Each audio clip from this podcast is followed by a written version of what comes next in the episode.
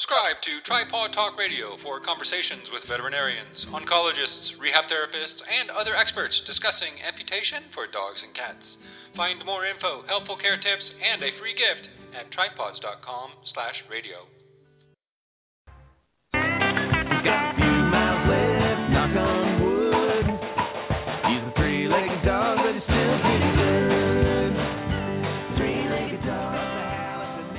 Thank you for tuning in to Tripawd Talk Radio, where we're spreading the word that it's better to hop on three legs than limp on four. Hosted by Jim and Renee and Wyatt Ray of the Tripawds blogs community at tripawds.com. Jerry's place for canine amputees and their people.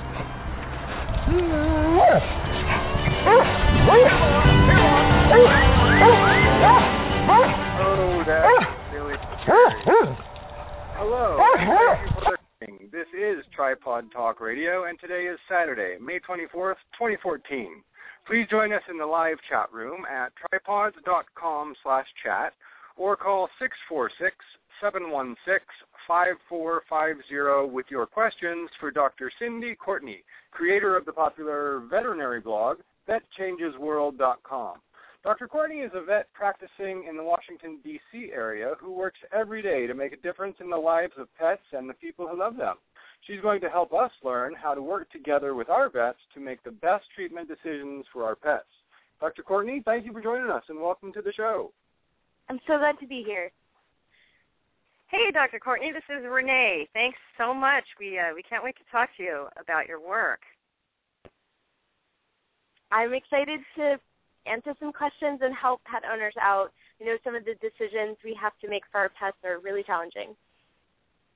They are, they are, and I encourage everybody to, if you haven't already, please check out the um, Tripawds News blog post for May 21st, uh, in which Dr. Courtney uh, wrote for us. It's uh, how to make good medical decisions for your pets, and the blog post she wrote is awesome. It's about her own experience making decisions for her dog. So um, check it out. It's the May 21st news blog post.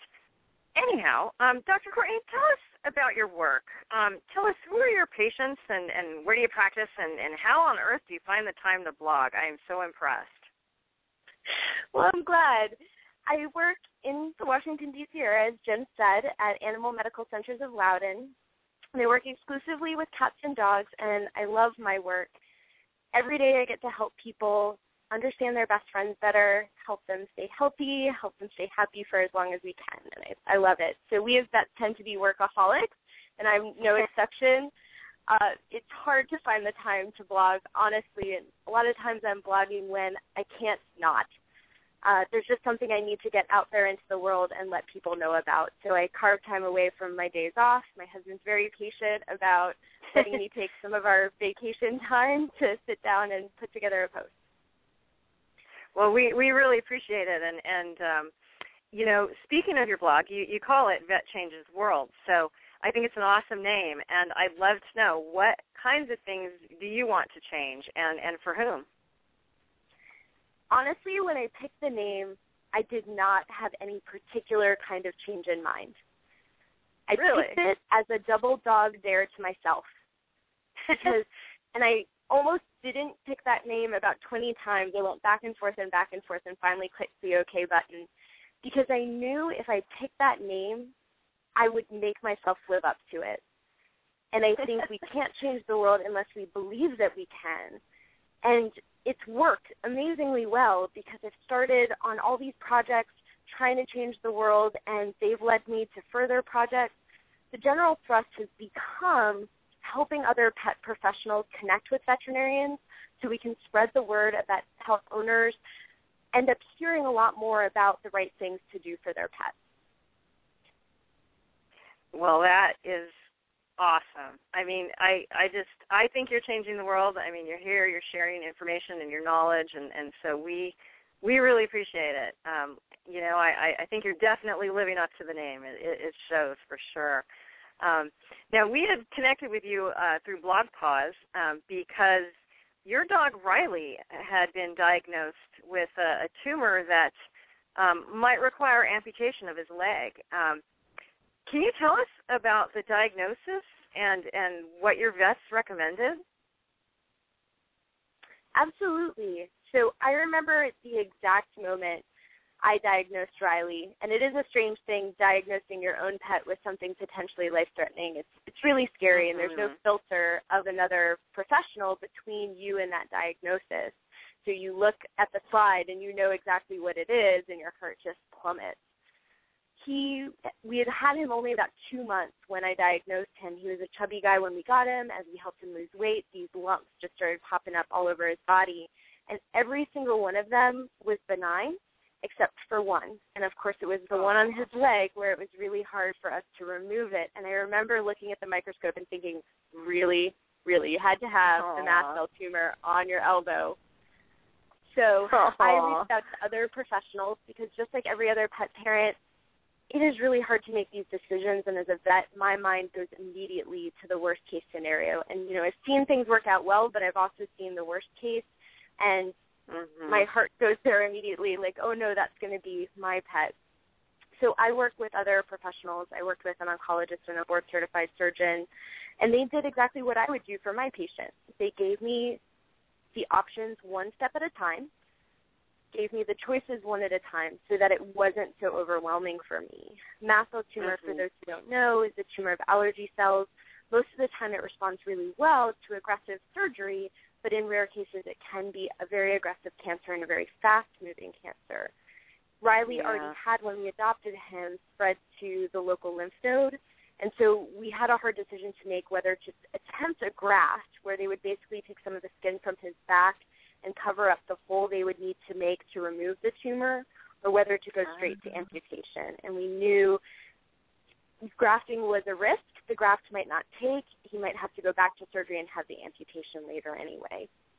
So they were helping me navigate that decision. you know it, it's uh it's interesting that that you had to go through this because um i mean here at Tripawds unfortunately you know we get members all the time who whose dogs are are facing the same situation um in fact uh jim and i and and wyatt our our Tripawd spokes dog um we were scared recently with a potential mast cell diagnosis um just this week we found out that a lump that Wyatt had that appeared from out of nowhere um, turned out to be an impacted hair follicle. so we were pretty pretty lucky. I know we, we were calling it the five hundred dollar follicle, um, but um, but we were faced with that the, the mast cell um, potential, and, and it's it's a really interesting one. It's not as as cut and dry, so to speak, as something like osteosarcoma. Um, so there's some some tough choices there for sure. But it's it's just so interesting to, to hear about a vet going through it. Um, we have a, a member who went through osteosarcoma with her dog, and she's a, a, a board certified um, surgeon. And it was real interesting to to hear about how how she saw it, um, the whole process. Um, so, you know, so you're going through this this experience with your dog, and he was I take it he was an adult when you got him. He was older. Yeah, he was 10 years old when we got him. Oh, that's so sweet that you adopted an older dog. And thank you for Yeah. that. I love I love hearing that. Um and and so this whole thing, you know, it could have been it could have been just a really awful thing that just kind of paralyzed you, but it, but it really led you to this mission to help pet parents make the best decisions for their animals. Um so you know you turn something that could be so terrible and it's and as you know it's it's really easy to let our own ideas and our own experiences with our own health histories or other people's um, pet cancer scares uh, cloud our judgment when it comes to deciding what kind of care we may pursue, whether it's amputation or palliative care or, or a grafting. Um, and I'm just wondering, um, you know, how do we step away from our experiences to see the situation for what it is um, through their eyes? I mean, your vets are giving you your your choices. You can do this, this, or this. But how do you how do you just kind of step away and, and find some inner peace somewhere so that you can make the the best decision? How did you do that? So, a couple things for me. One, when we approach these kinds of situations, it is easy to think about, well, what it would be like for me to have an amputation or to lose a limb. And there are some cases where it's good for us to put ourselves in our pet shoes and some situations where it's not so good. For mm-hmm. instance, there are definitely ways that our pets are really different from us. So when it comes to amputations, especially, I love the title of the the Tripawds' book, Three Legs and a Spare. We have two legs, so an amputation means something really different for us than for an animal that has more legs to get around on. They do much better. Or like with chemotherapy, we do chemotherapy very differently from dogs than we do for people. And people they try and give you pretty much as much chemo as they can without killing you to try and kill the tumor. Whereas with pets we're much more focused on quality of life. Riley ended Mhm. up going through chemotherapy after his surgery and he had no Uh-huh. effects whatsoever. So it is important Wow. to talk with a veterinarian and get some idea of okay, is this a situation where my instincts match or a situation where they don't? Because there are cases where it's good for us to put ourselves in their shoes. For instance, you know, if we're making quality of life decisions and we know that like I deal with cats who have kidney disease and get really dehydrated. I can use the example of hangovers. When we have a hangover, it's because we're dehydrated. And so I can put Mhm. people in their pet's shoes to understand why it's so important for them to give their pet fluids or to use a canned diet to help them stay really well hydrated. Or to make end of life decisions when a pet's painful. Sometimes that can help. Uh, one thing I find people do is they'll empathize with part of the situation but not the whole. They'll say, I, I've been through surgery. I know the pain of surgery. I don't want my pet to go through that but they don't step back and think, well, after surgery was done, I went on to live a nice, happy, normal life, and my pet has that possibility as well. So you have to make sure not to get tunnel vision when it comes to your own experiences to realize, okay, then I was able to move on, and then I was able to have good things in my life, and that was just a temporary blip, a temporary difficulty. For me and Riley, and, and that getting away from that sinking feeling in my heart of thinking, gosh, how can I take, even consider taking the leg for you know this dog who I love and has some arthritis and might have trouble getting around. I, I really talked to a lot of people, talked with my friends and family, and, and they helped give me some insight. Um, just just curious when when you mentioned the possibility of amputation to friends and family, how did they react? A couple of folks who actually were involved in helping me adopt Riley immediately Uh-huh. cringed. They Mm-hmm. as soon as I mentioned it, they said, absolutely not. There's no possible way you could do that ever. And that made it hard on me, and I'm sure it makes it hard on other pet owners when people react with that visceral, gosh, no, you can't do that. Um, and, and it makes it even more important to gather information, talk with professionals, talk with people who've been through the whole thing to give yourself a little more perspective.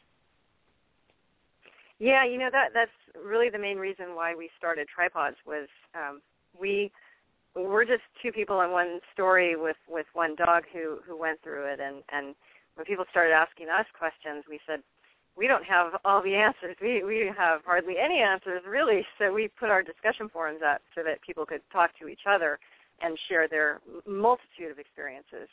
And it's been um, it's been really helpful and especially when it comes to mast cell cancer because um, as you know it just takes so many different forms and and there's so many ways that that diagnosis can go. It's just so uh, i mean it's unpredictable. Is that a good word to use for it Yeah, I think what's hard is you're spinning the roulette wheel. I think with mast cell tumor, you never know before you actually biopsy the darn thing what the heck it is and how aggressive it's going to be. So it does make it hard on us when we're trying to use the probabilities to to take our best guess at the best thing to do. So yeah, you don't know where the roulette wheel's going to land. what was the i'm just curious what was the grade and the the final um conclusion of the biopsy for riley So Riley ended up having a grade two mast cell tumor, and he did appear to have infiltration into his lymph node. He we did staging for him, so we did X-rays of his chest and an ultrasound, and he did not have spread anywhere else in his body, just uh, Mhm. those two areas. oh that's that wow wow was it was it a large a, a very large tumor i mean like you know in relation Yeah, to a golf ball or something it, it took up his whole elbow. It was about two and a half inches in diameter. It was kind of circular and then about an inch thick. So it was a pretty big mast cell tumor. It was got that big because the person who had him beforehand wasn't really taking great care of him. Oh wow! Oh my gosh! Well, that's why we we uh, we got Wyatt's little hair follicle biopsy because it was really about the size of a pencil eraser, and and we thought, okay, let's let's get it done. We don't we don't want to be that person that lets their tumor get so big that you know oh it just gets in the way. So we're glad we we got that done definitely. Um, but you were you were talking about you know stepping back and, and getting answers and, and doing research and things. Um, in the the news article that you wrote for us for a blog, um, you recommend doing our research on on reputable websites that have good solid information. Um, can you, first of all, can you tell us what websites you, you recommend and why? Absolutely. So the three main ones that I recommend, and I find myself recommending Vet Street more and more. It's written completely by veterinarians who've been screened. It's very connected with some of our veterinary professional journals, so the advice tends to be pretty good. I like them quite a bit. If you haven't checked out Dr. Andy Roark, he's a good friend of mine, and he does amazing educational videos that are hilarious about pets he goes through Vetstreet Ah. as well for many of those. Um, I also do like WebMD has a veterinary section now. It's really easy. A lot of my clients get confused. They use PetMD. I know it's easy to get those confused, but go to WebMD first, and you can find their veterinary section. They have reliable stuff as well. And then there's one put together by our veterinary. There's an online network of veterinarians called VIN, and they have a partner website called Vet Partner that has a lot of great information. And I've got good feedback from clients from all, all of those. Oh, interesting. So Vin, um, that's that. Um, I thought you you had to have a subscription to that, but you're saying um, that they have a, a, a version for the public that you can access. So it's all client information. So VIN itself is an interactive network between veterinarians. Veterinary Partner Uh-huh. isn't interactive, but it has a lot of handouts and kind of static information for people. Oh, cool. Okay, well, we'll be sure to put those links uh, in our uh, discussion forums where we announce this show. Um, and we, we like Vetstreet because I, I believe that's where um, Dr. Ann Hohenhaus writes, correct? Um, the oncologist. Have you seen her column? Goodness, I get all my blogs on Feedly through my RSS now, and I'll admit I'm not as close about recognizing which website it's coming from. That's okay. I I believe uh, Hohenhaus is, is on Vet Street, and she's an awesome oncologist. We've actually had her on on Tripawd Talk Radio before. Um, but uh, so let's you know let's say someone goes to these these three websites, and and of course Tripawds. Shameless plug there. Um, but let's say um, you know you're going there, you're doing your research. How do we draw the line between doing our research and our homework and information overload, where we're just bombarding ourselves with you know the worst case scenario? I mean like you like you said even you went to the worst case scenario when when the idea of riley's diagnosis first came to you. Um you know i see so many people getting even more stressed out after dr google says "This- oh my god this is like awful. This is what's going to happen. Um how do how do we avoid just feeling paralyzed by all of this So I definitely have some clients who know themselves well enough that they know they can't go to Dr. Google, and they'll tell me, I'm not going to use those websites because it's just too scary for me. So part of it is knowing mm-hmm. yourself and knowing whether that's something you have a tendency to do. Mm-hmm. Second thing is using recommended sites. So I tend to find my clients get more stressed out when they deviate from the sites I recommended because then they start hearing really scary things that are unrealistic, or they end Mhm. up sometimes finding stuff that's overly hopeful, like the magical herbal cure that the website has anecdotes that say it's going to cure their pet's, pet's cancer and there's no evidence behind it. So sticking with the recommended sites helps. And then also using your veterinarian because what Dr. Google can't give you is context. What does this mean for your individual pet, their unique breed, your unique situation, your preferences as a pet owner, your pet's tolerance for pain. So so gather that information, but then take that information to your veterinarian so they can help put it in context for you. I think that really helps with the panic factor.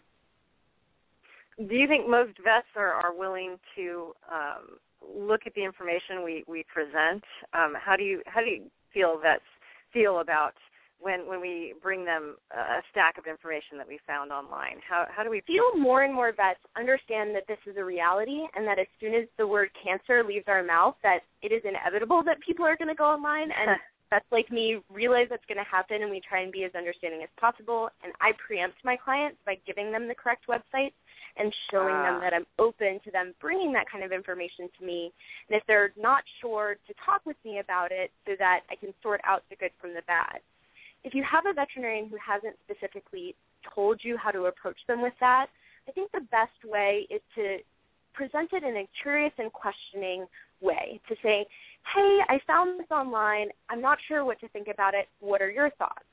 Because I tend to find some clients will approach veterinarians and say, well, this website said this, so this must be right. And sometimes Mhm. websites don't know what they're talking about. So when clients approach a vet and say, this website knows better than you, it can Mhm. be it can make the walls come up i think for a lot of veterinarians so approaching it in that questioning way and saying this is what i saw what are your thoughts i think tends to get the best response from veterinarians like us That is fabulous advice. I, I love that. Um, and and you know, as far as our, our own community goes, I mean, we're not experts. I'm not an expert. I'm not I'm not a vet. I'm not anything. I'm just a person. So that's why we have experts like you on the show. so and and contributing guest blog posts and things like that, so that that we can get uh, some expert insight, so that it's not all anecdotal on on Tripawds. And and we try really hard to make sure that people know that you know all dogs are different and and cats and and that you know just because one dog does great on three legs doesn't mean every dog does try to make that very clear that most dogs do fine but there could be some bumps in the road depending on your individual dog so um anyhow um what is uh what's another way to to get more perspectives on the situation we have we did our online homework um you know let's say we're not real comfortable with with what our main vet is telling us. Um, do we find another vet? Do we do we bring more people into the situation? Uh, who's best to bring into it, and who's best to leave out when we're facing a major decision like amputation or, or palliative care, or you know a- anything really like on on those lines? What do we do then? absolutely so if you do not feel comfortable with your vet's recommendation or for whatever reason you don't trust your vet just know that it is 100% okay to ask for a second opinion. Owners can get their full medical records. They can go and see someone else. When owners are making a, magni- a decision of this magnitude, I completely understand when owners want to get someone else's advice on it. I'd never take it personally. Your priority is your pet's care, and you have your right to defend your pet's care, and you shouldn't feel bad or feel like you're going to offend your vet if you want to get a second opinion usually recommend folks will go to a specialist if they are going to get a second opinion just because they'll get a little bit more information on top of that, a little bit more bang for their buck.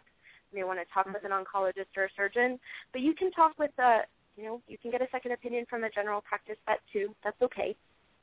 Mm-hmm. When it comes to getting advice, who to get advice from and who not to get advice from, I have a couple guidelines.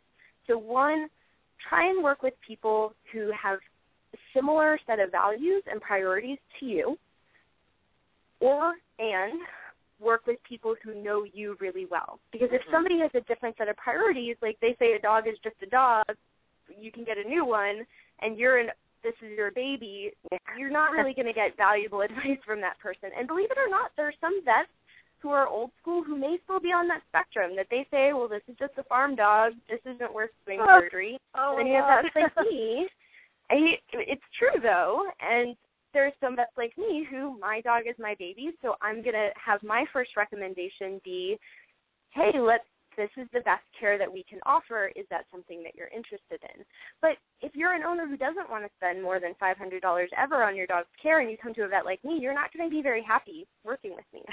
I'm a veterinarian who matches your style, so that your priorities are in the same place. Um, and then Uh, it's nice when much I sense. know my clients, so I kind of know where their priorities sit, and I can help guide them a little bit more.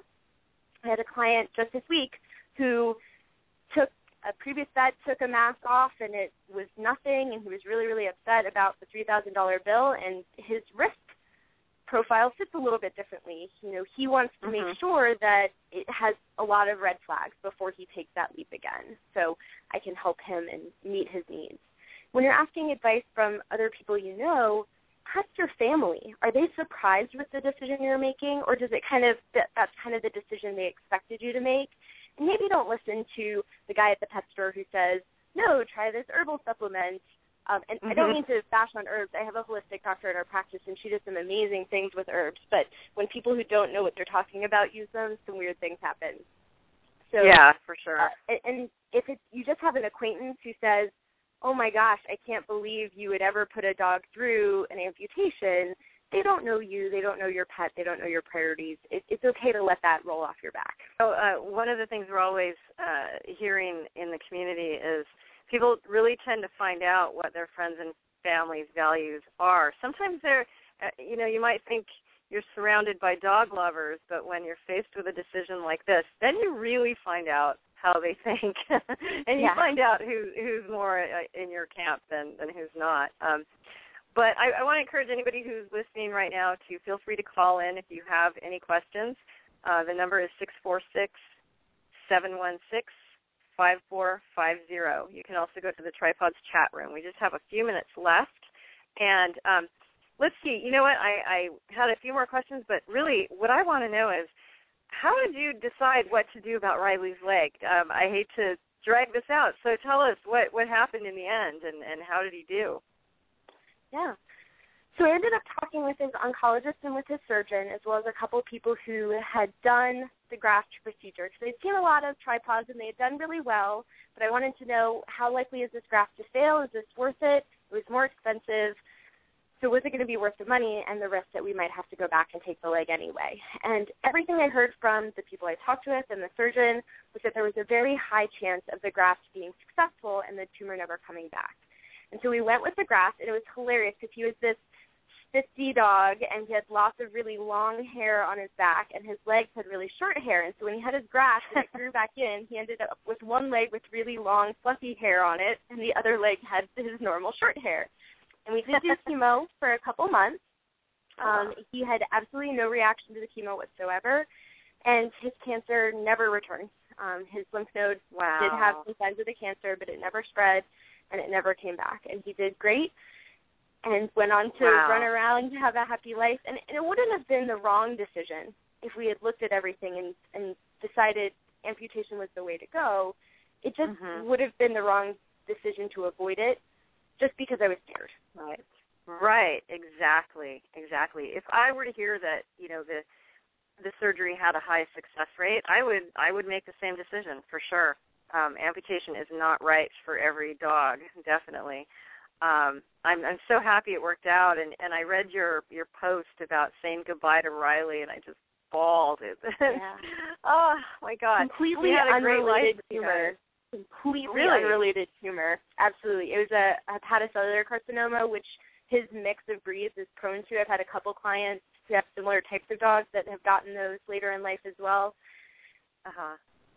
Not not fun. Actually, normally in some pets it's a tumor that if you if you catch it early enough you can remove it, but it it is a much it's a very rough surgery for them to go through. So, um, but his stroke kind of made the decision for us when he had a stroke from a completely unrelated tumor.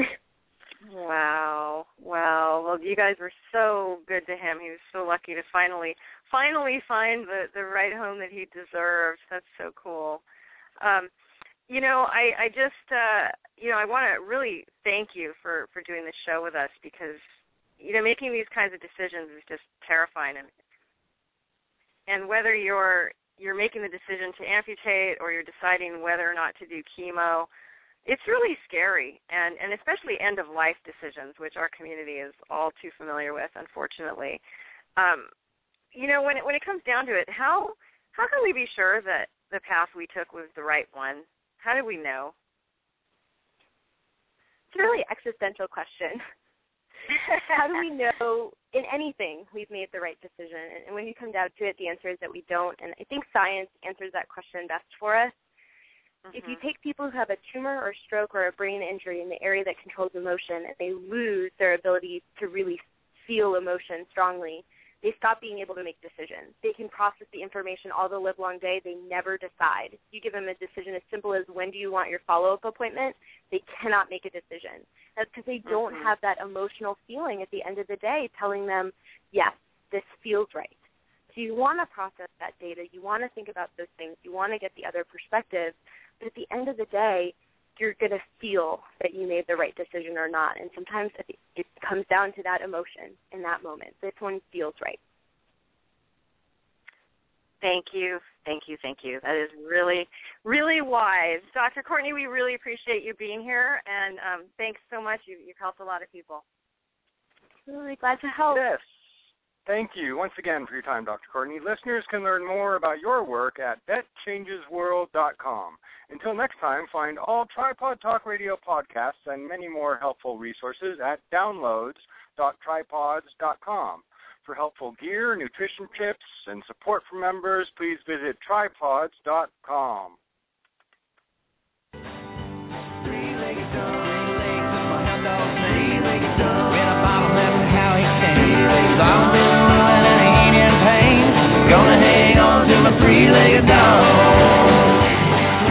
Until next time on Tripawd Talk Radio, learn more about canine amputation recovery and find the best gear for three-legged dogs at tripawds.com.